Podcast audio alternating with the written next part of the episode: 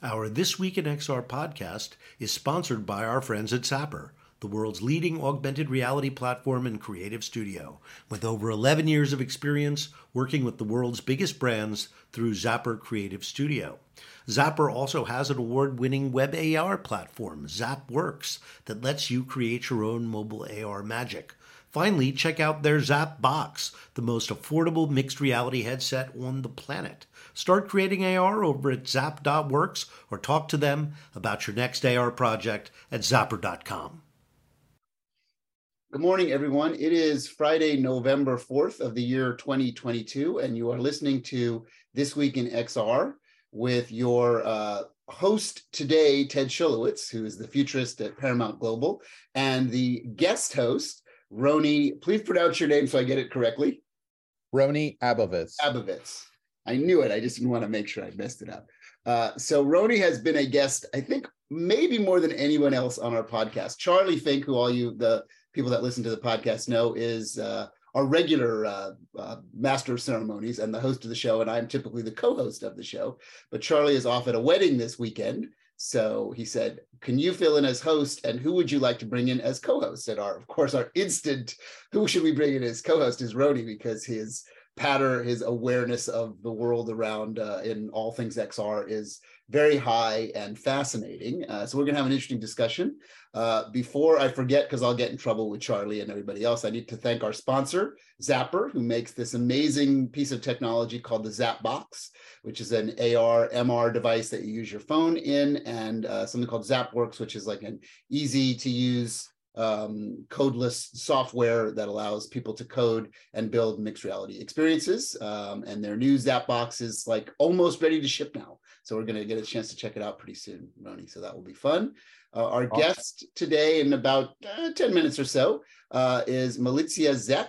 Uh, she is a fascinating young lady from Serbia uh, who I've become very good friends with. And uh, she was a VR pioneer, did a lot of amazing VR stuff uh, early in the days. Met her at Sundance. I was an advisor to her company for a little while.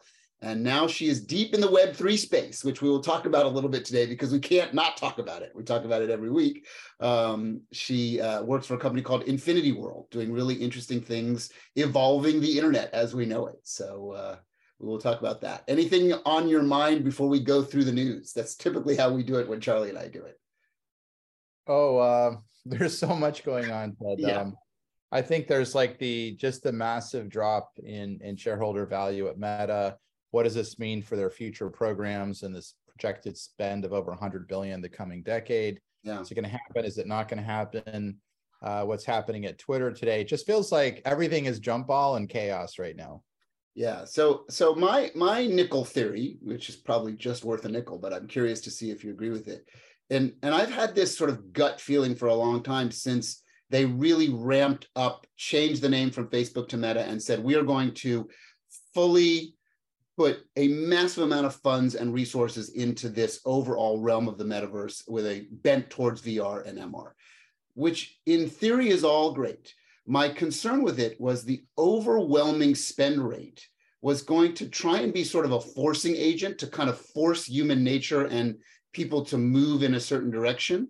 And we've seen that failure point over and over and over again. And my instinct was they'd be way better growing more organically and slower and let the market evolve and come to them. Um, and, and I think they made a tactical error. And I hope that they're listening to their stockholders and the world around them that they should pull back. Yes. Are they listening to you right now? I don't know. They should pull back a little bit. I don't want them to stop what they're doing. I just want them to be more thoughtful about what they're doing and more tactful about what they're doing and not try and hit it with the world's biggest hammer to get everybody to pay attention all, this, all at once. People don't pay attention to new technology all at once. We were out at the Infinity Fest last night and I was giving this reference point that technology changes are like grass that grows, right? It creeps up on you. It doesn't just launch into you. You would know this well because of your aspirations at Magic Leap and your goal sets, trying to find that creep factor. But your investors and your stockholders and everybody saying, go faster, go faster, go faster. And you and I've talked about this many times. Your instincts were, wait a minute, we have to let it, we have to grow into this. Um, and I know, you know, you had some frustration about that. So that's my take on it. I don't know if you agree or disagree. Well, here's my take. I think uh, just trying to build the metaverse is like trying to build a universe. It's this endless, infinite, complex system, and I don't think any one company can do it. I right. think uh, no matter how much money uh, Facebook Meta wants to spend, I don't think any one company can do it, and I think they're going to learn that the hard way or or, mm-hmm. or learn from their mistakes. It is actually something that, like uh, Ted, I think of it from like first principles. I don't know what your take is, but there's like, what does my face want? This tiny, lightweight thing that has an amazing field of view and perfect resolution. Yeah. What does my brain want? I don't want to feel any nausea, any distortion. I just want perfect. I want perfect sound, all of it. Um, and then you compare that to where are we on the tech curve? And I think what happens is lots of companies are going, well, we can compromise here and here and here across a matrix of like, let's call it hundreds of minor and maybe dozens of major and tens of thousands of, of, of very minor design decisions that lead you to not what you really want, but something coming closer. Because like what's what's really tough, I think it's even harder than space travel. It's gonna sound nuts, mm. right? Like, but but building a company to launch rockets, we did that in the 60s. There's a pathway, there actually is a business, there's satellite launching, there's commercialization. Building a car company, we know what cars are. This this idea of like we dare as human beings to conquer reality right. that's not giving up the ghost as fast as anyone wants because right. you really have to respect all the parts of our body and physics and go what are they asking for i mean i learned that at Magic Leap we are trying to step our way through it um, and then i think what meta was hoping is that people will compromise mm. earlier and bigger by the way even though they have like millions of people using it that's yeah. a victory at this stage of tech Right? And it's a very it's, impressive number. Like they've achieved a tremendous amount. They deserve a huge amount of credit for how they've moved the ball forward, how they've found marketplaces for this across many industries, both entertainment, productivity, socialization. Charlie and I talk about it week after week. But like you said, to move the needle so much when everybody needs a certain level of deliverable takes many many cycles right i will say this though um I think people are also not listening sometimes to what they're saying. Mm. Sounds for me weird for me to defend them because I competed against them and, yeah, yeah. things I don't agree with. But I do believe Mark has said this is going to take 10 years or more. Yes, many times. The when, when I would tell people that, that never ended up in any article and any report. And and I actually I've been very carefully listening to what he's saying and listen to what people are reading, and they're like, well, it's all not there right now with this instant. Yeah. Because I think the a lot of the press and a lot of folks have no patience for what a long-term journey means. Right. And I think the reality, and even investors, right? Even like Mark's uh, faithful investors are like finally giving up the ghost on him, going, "You're spending too much for this long journey." And and he told everybody. I mean, if you go back and listen to what he said, this is going to take through the end of the decade and beyond. Yeah. Actually, I we I said very similar things, but nobody seems to hear that part. They don't want to hear it. Right, right, right. They don't want to hear that part. Yeah, yeah. And by the way, it will. It will take through the end of this decade. But yeah. but I said it's going to be 20 years. I said, you know, climbing Everest, right? Every step of the way, there's something cool and fun. But but I, would say, Charlie, we're in the era of millions to tens of millions. Maybe at the mid to late decade, it's hundreds of millions, and in the 2030 plus, we're maybe at a billion. That's, mm-hmm. that's what it's going to take. Right. Agreed. Yeah. So obviously we can talk about that a lot, but a lot of listeners tune in to get the week's news. So we're going to go through that quickly and then we'll talk more about stuff. Uh, the first thing, so Charlie publishes an article in Forbes uh, every week, and that's what we base the podcast on. So I'm going to go through uh, this week's uh, news that he. I read it.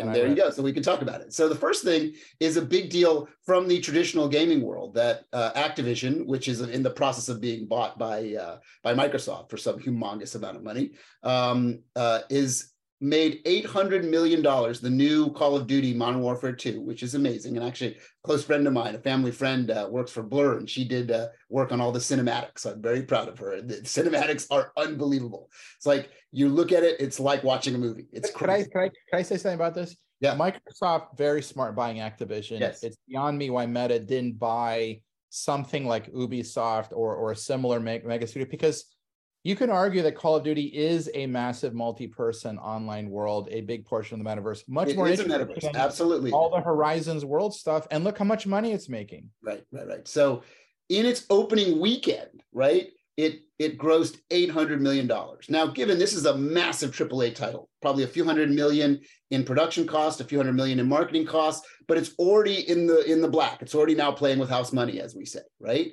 And the interesting statistic is that it has made more money than Top Gun Maverick and Doctor Strange combined, which is true. And Top Gun Maverick, which is a movie that my the studio I work for produces, and it made a fortune. Like it's the biggest it's movie in the world, right? Um, and, and we loved it. Call of Duty still makes more money. And here's the scary part 800 million is 50% of the gross sales that Meta Quest in their store for all of VR has generated in two years. So in two days, Call of Duty made more money than Meta Quest in two years. But Ted, here's I think here's I think the lesson when people look at what is metaverse, I think it's going to come into mass audience and consumer from from games like this, which are already these like like things like Fortnite, things like Call of Duty that are becoming increasingly cinematic. You and I've talked about this a lot. I think it, I think that merges into something new. I call it a story world. Mm-hmm. Call of Duty is like when you merge massive AAA game with film, you end up something yeah, that's become it is new. deep, deep layered story, right? Absolutely, and that's why people that are, don't really know gaming, they're like, "But games don't tell stories." We're like, "Oh no, these games tell extraordinarily sophisticated stories." And you the settings are are utterly realistic, and at some point. When you can go into that world with extraordinarily good XR, it it will be incredible. Correct. And scary. And we're, and we're marching our way to it. Like to me, the best piece of VR yet to be created is the epic first party title called Robo Recall. And it is the closest thing to a true AAA FPS in VR. Everything else pales in comparison to it because Epic had huge amounts of money to put towards it. And it shows. And it's amazing. So if you've never played Robo Recall, play it and mm-hmm. compare it to everything else you play in VR. why why is no one building like a super gamer specific ultra lux VR system for things like Fortnite, for things like Call of Duty? Well, they sort of are a little bit, but not specific for that gamer market. So the the Quest Pro, the Vive, the, all the there's a bunch of different headsets. You're well, talking about something like way beyond Valve Index. But you're no, talking about Razer yeah. Where's the Razer? Where's the Alienware? Where's like the high end gaming computer that's super tuned for games like this? Because is maybe that's the way. So there's a company called Varjo that makes this ultra ultra high res uh, VR display.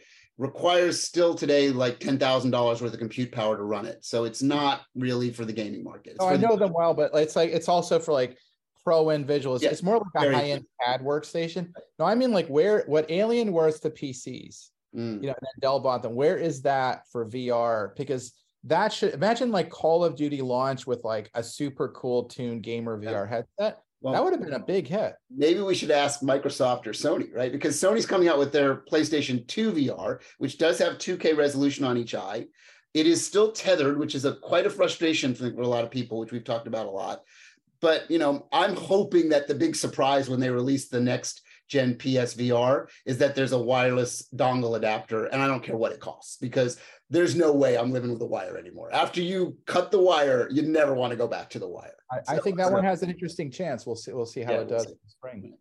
Um, in other news, there's a company called Leia, which is an interesting company that does uh, 3D sort of multi-plane vector technology, kind of like like kind of advanced spy ring stuff. Uh, I know them well because in my ex life, the last sort of piece of the puzzle uh, that uh, Red was trying to do was make a phone using that Leia display as a 3D display. It was successful technically, but ultimately failed in the marketplace. Um, and Leia just got another 125 million in financing, debt-based financing, so high-risk financing uh, from a company called Aeon. Uh, and they make this three-dimensional display that you don't have to wear glasses with, and it's designed now for your desktop. So, do you think there's a, a market for that? Do you think there's something there for that? A friend of mine, an ex-Leaper, is the CEO of a of an extreme layer competitor. Mm-hmm. They're they're building uh, just like like a very pure digital holographic thing. But I, I guess let, let me flip it back. I'm trying to think where where you would use this. Where where do you really need it versus like two or three 4K displays? Yeah. Yeah. And our guest, Milica, just joined. So ah. she's going to pop in and, and just join in the conversation for a minute, and then we'll uh, properly introduce her and do our little guest segment. Hi, Milica. We're just still talking about the news. So listen in, and we'll have you uh, pop in in a moment to start our conversation. Uh, we're actually just talking about Leia, uh, the company that um, is um, doing uh, sort of advanced 3D displays. There's a there's a different company that I've seen that uses a camera to track yourself. Sony's doing this as well and can do a pretty nice kind of multifaceted 3D view. I think the biggest markets for this are probably 3D visualization and CAD work. So that you don't have to actually wear glasses, but you can manipulate a 3D model, like if you're doing automotive design or, or some sort of precise design, like you came from the medical uh, device world. If you need to build a robotic medical arm and you needed to look at it from all kinds of angles, you didn't want to wear glasses all day. I think that's the business at large, but I don't think it's a huge vertical. Let's put it that way. Yeah, and like what happens when XR is like really light and perfected? Does it just right. displace these Does things? Yeah, yeah. I mean, who knows? You know, something to it. I mean, there's it's, it's business. Right? Yeah, we'll give them we'll give them uh, a long a lead time and see what they you know see if they can find a market. The technology absolutely works. It's just a matter is there a human desire interest for this, right? Um, let's see. In other news, uh, Google acquires Twitter-backed AR avatar startup called Facemoji for the paltry price of 100 million bucks. And you know, Google is also one of those companies that, of course, they're a multi-trillion-dollar company, but um, maybe not the best time for any tech company to be spending money on things, but they have a belief structure that avatars and AI generated avatars are going to be really important in the future, which is one of those little veins of the metaverse, right? So I think this is a, um, t- uh, acquihire some good code at a really good price uh, yeah. in, in, a down market. So if you've got tons of capital, big company like Google, you're you're bargain hunting basically. Oh, yeah. It's like and $100 million for them is a bargain. Yeah, yeah. 90% off, you know. Like I don't know what the market cap would have been in a different market, but it, it's no doubt at a discount. Right. Um, there's also some uh, this is probably not reporting but more speculation, but the future of the Microsoft HoloLens program is a little bit in doubt because the army is sort of giving it not the best marks for performance in the field, which is something we kind of knew was going to happen based on what that technology is and how well it works. It's a good device, but at sort of to your earlier point about the level of preciseness and perfection it needs to really be fully adopted and used. I was like, I just don't think it's there yet. I mean, it, you know, and no knock on the device. It's just, it's not really ready for that yet. I have to be careful because Magic Leap uh, is and was involved in that sector. So I'll, sure. I'll just I'll like circle the area, but I would say the use case is incredibly valuable to to the DoD. Um, and I don't I don't think you should take away that manifestation by one company as a a down on the on the capabilities of what's possible. Right. I um, but I, I think I think there's also um, you have to really think about what you're adapting. Like if you take a if you take a, a, a unit that was not designed for that use case, like I, I would say like this is the take home for I think any listener on this. Um, you take something which was a test bed like the HoloLens one, HoloLens 2 mm-hmm. There there's almost like a significant new redesign you need to make for these like very very rugged, very different kind of uh, test cases. And I think the more off your own path, the more scale, you know, your own commercial scaling path you go, the worse it is. And that's why, like, you know, some of the deep defense stuff, people are really special purpose and only focus on that because it just gets very their requirements are so different from yeah. like normal life that it, it, it's not surprising what happened here. Right. Because you're trying to take like a Ford truck and turn it into a tank. It's not gonna just, not gonna happen easily. Right. Yeah, just design the tank. Yeah. And uh, as you were talking, for those that are watching the YouTube version of this and not listening to the podcast, as you were chatting, I took a drink of water and spilled it all over my shirt, which is kind of welcome to live TV, right? So, uh, last story for today is uh, we actually mentioned it before, uh, but I'll give you some specs on it now. The what's called the PSVR 2, the second gen uh, PlayStation VR, which of course has the largest potential attach rate of any VR system because of PlayStations um, will launch in February. So we have a date now, and it will be priced at $550. So it's a healthy and smart price. It's not, you know, the 1500 of the of a Quest Pro or anything like that. It's 500 bucks. Um, it will require a PS5 to run it. So if you have a PS4, you're no go. You need a PS5 to run it. Um, and uh, you know, 2K by 2K per each eye. Uh, and some really, really good games. So to your point about AAA gaming, they are leaning into that because that is their pedigree. They know how to make and license the right properties to make really, really good game experiences. So we're actually very excited about this to see where it goes from a gaming. I, I, think it's going to be really tight and focused on on excellent. I think Sony makes some excellent games, and the coupling. I think they learned a lot from the first time out, and it's going to be a prelude for what happens. You know, they're going to keep cycling through this. Like you know, when you you and I talk about where are we going to be like later this decade you're going to get the 4K, 6K per eye, and then things are so. absolutely spectacular. Yeah, yeah. So and and they they also understand the long trajectory of this. They've been at this business for a long time. They understand this is not a flash in the pan. They understand it will take time to keep building audience and building market share, and they're not rushing. The other group, of course, that's not rushing is our the, the fruit company up at Cupertino is definitely not rushing. And we think there's a very specific reason why they're not rushing, right? So that's they, they look Ted, they could just take and in reality, they could not ship anything for four years and just and wait, wait, fine. wait, wait, wait until everything is perfect. Right, I agree. Uh, okay, so with that, uh, let's have Milica turn her camera on. There she is. Hi. and uh, she is she is a wonder to me. Uh, she's an amazing person with an amazing background uh, and sort of lived through a very very challenging upbringing in uh, sort of a war torn country, which of course we're now seeing a repeat of uh, with even larger scale and larger awfulness in the Ukraine. Uh, but she comes from a similar background a generation ago. So this is not a new story for her, uh, but uh, turned that challenge into some amazing early, early work in virtual reality that she can tell us about. And now uh, is deep in Web3 and the metaverse. And I think your title is Chief Metaverse Officer, right? Which is uh, which is kind of an interesting, scary title to have these days, with everybody kind of wondering what is this metaverse and does it even, you know, matter for anything? Uh, but uh, Charlie and I and Rony, who's today's uh, guest host, uh, think it matters a lot. So uh, why don't you tell Rony and I and all the listeners what you're doing now, and maybe a little bit about your background, and then we'll ask you some questions. Hi, hi, Ted and Rony. Such a pleasure being here with you. Um, so yeah, my background is, as Ted mentioned, uh, it actually started in film. That's the background in storytelling, and then expanded into VR. How do we put audiences inside the movie?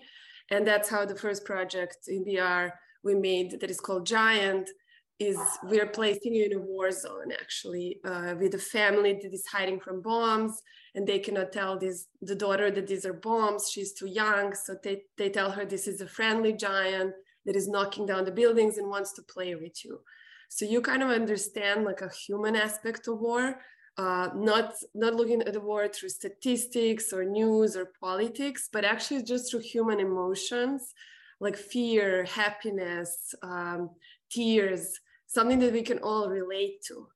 Uh, and that's where I realized, and, and as Ted mentioned, it, it, does come as certain inspiration of me growing up in Serbia uh, and, and not having a voice really to, to choose where I live or to choose that war. Um, so I want to speak for those people who are in these situations, even now, as you mentioned that. Yeah, and, and it was incredibly emotional. Like we all saw it at Sundance, and people came away rocked by it because VR is one of these mediums that can be so powerful to pull out emotions um, more than just a traditional screen. So it was one of the earliest examples of how you can really affect someone. Uh, and it was fascinating to me. And that's when we became friends. So that's a long yeah. time ago now.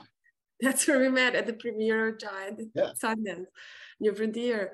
Uh, and then and then that led us to making the next project, which was Tree, where we spoke about climate change in a different way, again, in personal way. We can use all of these immersive technologies to bring unimaginable experiences to you. So you would become this rainforest tree, grow as a tree, smell, smell the nature, feel the vibrations, wind, heat, everything. And then humans come into this rainforest and they start burning it. So then you understand the deforestation through heart again, through mm-hmm. your emotions, and you get connected and now deforestation all of a sudden became your personal experience. And hopefully you start caring more about it and then hopefully leads to action. Yeah, I think it was still to date, and I've had a lot of emotional VR experiences because I do a lot of festival VR.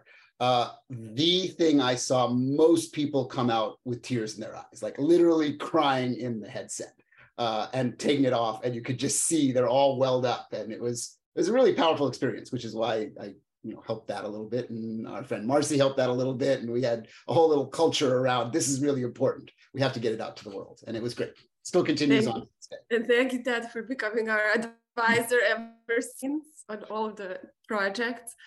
Um, yeah as you said like we gave so many hugs to thousands and thousands after people watched this experience.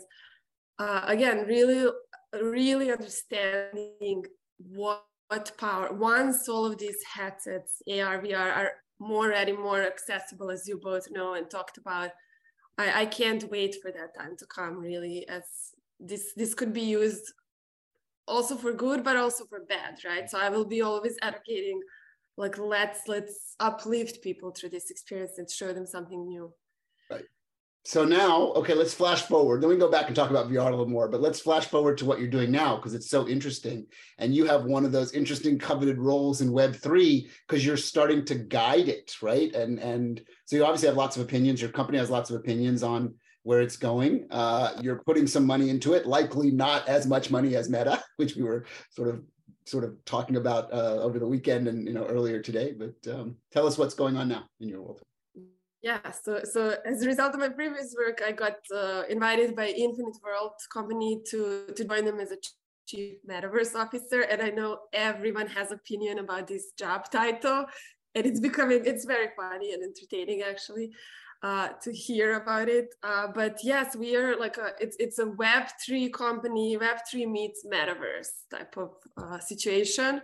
Mm-hmm. And right now we work with brands and creators, and and figuring out ways how to bring them into this space. So, for example, one of our uh, partners that we're working with right now is McLaren. Uh, and then how could that look like? And and as we all three of us know this path is not paved for brands or for anyone. It's it's we are paving it as as we are experimenting right now with what works, what doesn't.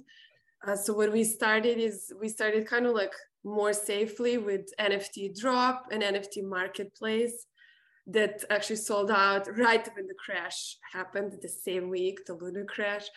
Uh, and then and then now is the next next step. But the way i think about this is story comes first. Like why comes first? Why are you doing this? You can't just blindly go around and, and follow what someone else is doing but really like looking at the brand looking at the core of it looking at what they want to do how they want to reach audiences and start like inventing this storyline by really using different metaverse platforms and different tools. Mm. Um, so we are collaborating with existing metaverse platforms such as like Sandbox, Decentraland, but also working with some that didn't yet launch, uh, which is also interesting to see to, to, to help them grow and, and to help them launch. And Amazing. It's good. Uh, Rony, any questions from Alicia before we continue the discussion? Any thoughts that you have yeah, yeah. Up? Well, listen, I'm very curious. Like, what what do you think is the metaverse in the 2030s? Like, if you imagine, like, you know, right now everything feels just early and and at the beginning, but in your mind, what does it look like? If if we're in if we're having this meeting in like 2035, what is what is the metaverse then? I it's a great question. Uh, well, first to answer, I've been in in we've been all in so many hype waves thinking, okay, next year the Magic Leap is going to be completely ready, like completely all we wanted, right? And then we learned, well, no, it's going to take time. It's a step by step in technological process. So I think in the in the year you asked me, Rony, I think we are not going to talk about metaverse. I think it's just going to be normal parts. Yeah, we're not trying to define it, and yeah, it's just going to be part because why if i have like a physical object right now why not also have a digital object next next to me like this didn't exist before before mm-hmm. humans invented it same way digital objects in real life didn't exist until we invented them so i don't see why not populate the world uh, with those digital objects also what's very interesting to me is actually that companies, brands can start moving more and more towards making digital products. Meaning, we don't need to go to nature to take away something. We can maybe start reducing that, that and start making virtual objects that people can collect, sell, buy. Yeah, I think it's okay, one more. Good. I was gonna say one more question. Like in that world where it sounds like you're thinking it's so seamless and part of us, we wouldn't even call it metaverse anymore. It's just like what you do like I don't go, I'm using electricity right now. I just turn on the light. It's just there. Um, what what is the role you think um, AI in whatever it evolves into in you know in about 10 or so years? What what role does it play in that world you're imagining? I, it, it will be a big role, I think. I mean, already, already we're like, I mean, just DALL-E, right? And we're just typing our words. We don't even need to write anymore. It writes instead of us. We don't need to do voiceovers anymore. It's voiceovers instead of us. So it's already here. I don't think everyone maybe knows. I think that's readier than we think actually today. Uh, so it's it's going to play a significant role. And again, advocating for using it for better, you know, that will always be also my role. Yeah, I think it's interesting that you mentioned this kind of like what we call the sort of digital twinning of everything, uh, because we already largely do that in 2D, right? If you think about all the digital metaphors that we have adopted and have become completely normalized, and we don't even think about the thing we used to use before, but largely across a two-dimensional plane of pixels. So like, you know, we used to use, phys- Rony and I are old enough to have used physical typewriters in our life. You may, maybe, maybe not, right? Um, and we used to shop in physical stores and now we shop on Amazon. And yes, there's still physical stores, but a lot of people shop on Amazon, right? So the, the road is paved so deeply with the concept of the fact that people are really comfortable with digital versions of things that used to be physical but largely just looking at a two-dimensional picture version of that. So the logical idea of progressing resources and time, which is where we would give a company like Meta credit for saying this is going to change. It's going to become more robust. There's going to be a much more three-dimensional use case because now we have the technology to allow this three-dimensional use case across everything that used to be 2D to be 3D. Uh, and and the devices that need to get to a better state are on this march, which we all say is going to be many, many years to evolve it. But I think you're absolutely right. You, you track, you tack that exactly right. Can I ask her one tough question, Ted? Yeah, go. So, Milica, my, my, one of my theories, like in the way that like mobile phone computing really didn't happen until like billions of people had a mobile phone. Is there a metaverse without wide scale, uh, really good headsets? You know that are that are ultra small, perfected, you know, think about like the best of what you see today. Like think about where a Magic Leap 2 merge with something else goes, you know, five, seven years from now. Uh, or do you think the metaverse really exists today uh, without that? Because I, I'm I'm kind of one of those. It feels to me like a circuit. Like you need the 3D worlds, you need the blockchain, all these other technologies, but you also need to be immersed in it. Otherwise, I feel like we're just kind of still in the 2D internet. We haven't taken that step forward. So but you might have a different view uh, as chief metaverse officer. So what what's your what's your take? In in terms of like, do we need a device to get there? Yeah, do you need a device to to have metaverse really happen? Call it the metaverse. Does it need to be something you wear, or can it be on the devices we use today? It's the it's kind of an interesting question. Yeah, I think that the, why we didn't get to the mass adoption is because of those devices. Also, I mean, they're bringing us there, but they're blocking us from there. Right. So ultimately, ultimately, in some science fiction future, no, we don't. We won't use them. Yeah. And what are we?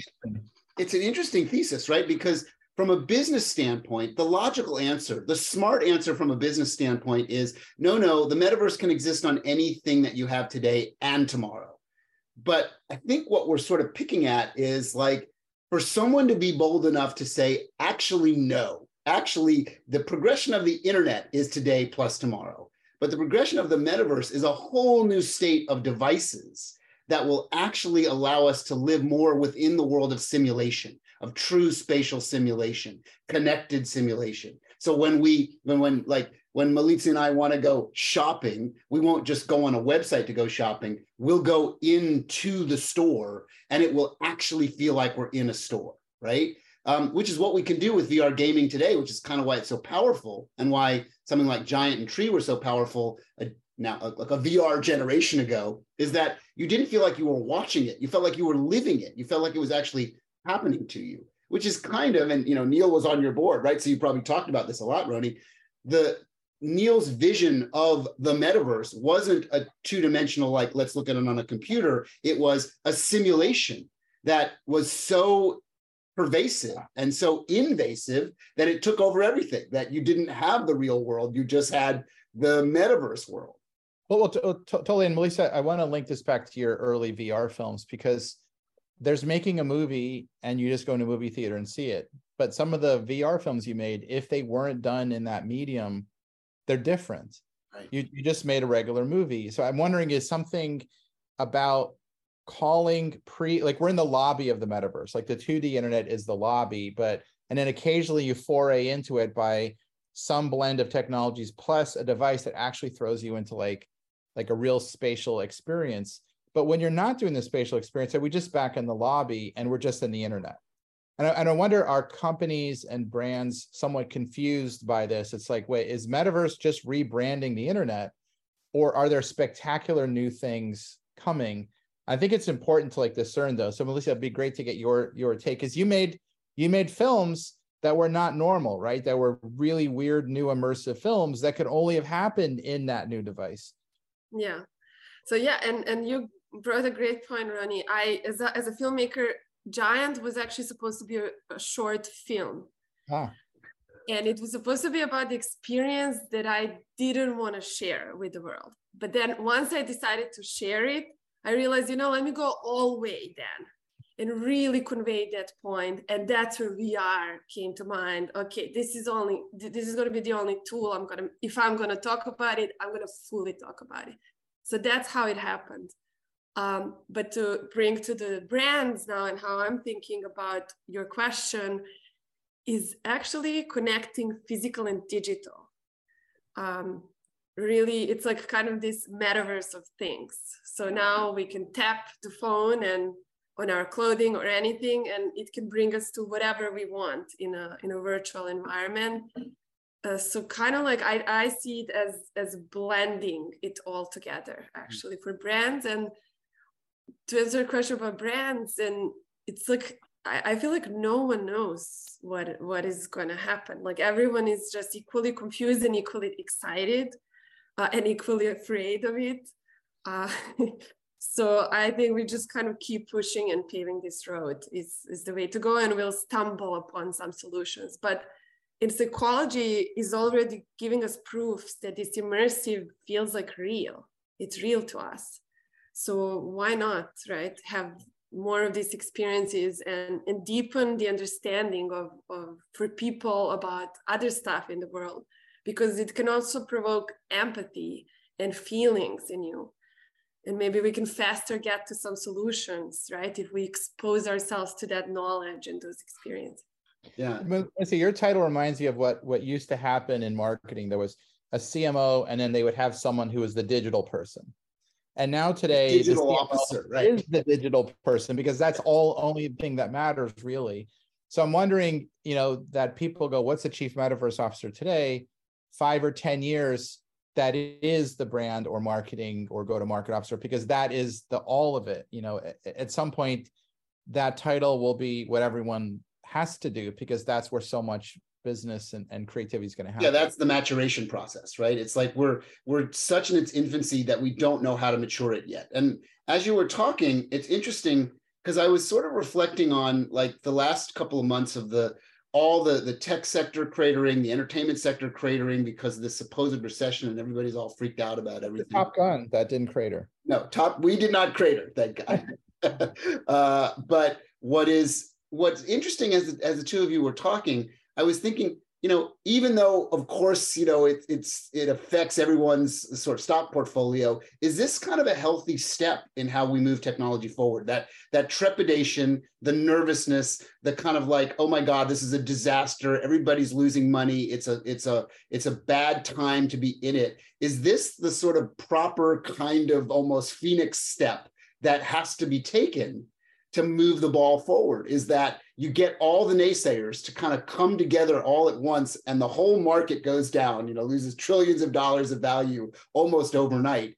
And then there's a lot of us that go well that's all fine just from a financial standpoint but i'm telling you the one thing i know is that technology will not stop moving forward. So eventually it'll get figured out and it'll all start to kind of come roaring back. Do you guys believe that thesis or am i crazy Let, or am I just trying to convince myself that my stocks are going to be fine? Uh, okay, I'll, I'll start.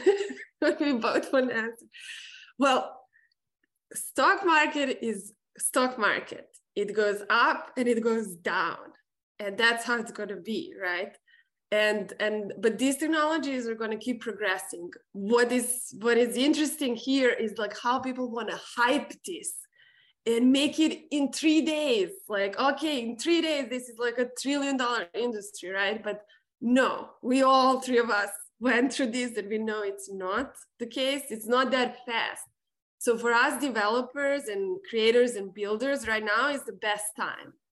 No one believes in it anymore, which is great. No one is bothering us. And, and so many people are just now building actually and making it happen. So it's not gonna stop. So you feel it's healthy. You kind of agree with me. This is a healthy yeah, Okay. Absolutely. Rony, do you agree, disagree? Um, take on it. I'll, I'll take the contrarian view about. Okay. I'll, I'll, say I, I don't I don't think it's healthy because I, I guess I always grew up with computing, and I think the early phase of computing didn't feel like this. Mm. People were very tolerant of like this thing is gigantic. It's only got a tiny screen. It's green and black, but it's like oh my god, look how cool it is. Right. And then the next one's coming, and the next one's coming, and there was like a lot of patience and going with the story and supporting the creators and inventors now it feels like there's a massive negative, there's a, just a negative uh, tsunami against people blush around the whole thing, right? Yeah, yeah, yeah, like all you get is as a as a as someone trying to develop is a lot of not I shouldn't say all you get, but you get mass amounts of negativity that I think the early phase of computing didn't experience at this level. Mm. Maybe because the early phase of computing didn't have this much money thrown at it, right? It was it was built more organically, more modestly, more humble. I think maybe that's the challenge is we forget to be humble about new technology. And in the worlds of trillion dollar companies going after something, the last thing they even know how to do is be humble, which is why small startups are so fascinating because they have to be humble. And they're the ones that change the world because we've seen it over and over again, right? But, but the problem is that that you're you're right, but there's a big issue. Yeah. The the uh, that kind of in the garage tinkering that you could be Woz build the Apple One you can't make this. do that anymore. You can't make a SpaceX thing in your garage. You, right. you, need tens of billions of dollars. So this is the problem. You need like like land on the moon level budgets, but then people have like you know live on Mars expectations. And I think there's this huge dichotomy of like this stuff is so hard on so many levels to get right because you need many layers of the stack to be good. Like with the Apple One, it's like a couple of things are right and you're okay, and people were happy Then the Apple Two, But here, everything has to come together in so many complex ways that like they, so the budgets aren't necessarily gigantic, which creates massive expectations and no patience. So I think this feels different. I'm I'm ambivalent. I'm not like I'm hopeful that we get through it, but the just just the surge of negativity and like lack of belief that a good future can be built, not by all, because I mean people like Milica and others are like, yes, let's go build this cool future but there's this kind of malaise that uh, I think we feel more now than we did. Yeah. I don't know, or at least that's my perception. So as we wrap up, maybe those that push through it, like the three of us are attempting to do, will ultimately be right. Yes, power to the people. Right here we go. Uh, so uh, I think that's a good note to end on because uh, we went a little long and we're supposed to. Oh, we got to go a little positive. Yeah, nice yeah. Maybe Milica could say something positive. Yeah, well, the- tell us a little bit about you know how people find your company, and you told us about the McLaren thing. Anything you're excited about, you know, in the next few years that we should yeah, give us an uplift, a hopeful yeah, exactly. thing for the next. year. Exactly. Wow, great. Well, I'll add, Rony, to your point, uh, we didn't have social media and this connectivity through internet at that time that you're comparing. So obviously it's different. Like we can hear everything. It's like a megaphone everyone that has on the planet. So it's it's it's very overwhelming. Um, and again, I mean, one of the projects I'm also working on is with Marcy on Shiba Metaverse. And what excites me there, we're, we're helping her with like conceptualizing it and also bringing brands. But what excites me there is that it's DAO. So this is going to be first time creating something with people who are going to be users. So that's like an untapped territory. How does that look like? Us creators are not anymore in vacuum. It's because of this social media and everything brought us together. Let's see how together we can create stuff and collaborate, inspire each other through this tokenomics, people start earning, becoming investors, like mindsets will shift. You're not just a consumer, you're now a participant, investor, you need to be entertained. So that excites me is like, how are we gonna enable more jobs inside metaverse that we never thought about? How are people gonna have better, like maybe new incomes, new ways of survival, or expressing their creativity? So I think also that is coming. Very true. So in a in an upcoming episode, we will do a full hour on you just glossed over it, a DAO, decentralized autonomous organization. It, we cannot cover it today in any realm that would make sense. But if you are listening and you want to know, just search for what is a DAO, D A O, and you'll get some interesting links and you can read up about it.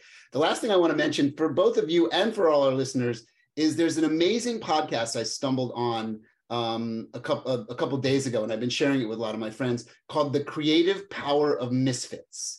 Uh, and it's a spin-off of Malcolm Gladwell's podcast called Revisionist History. So if you just search for the creative power of misfits, it's a story largely of Brad Bird uh, and his arc of how he worked with Pixar and the challenges he had and finding the misfits that made things happen. It was absolutely inspirational for me. And I totally recommend that the two of you listen to it because it's going to be meaningful for you and for the people that listen to the podcast, listen to it. So, once again, the creative power of Misfits.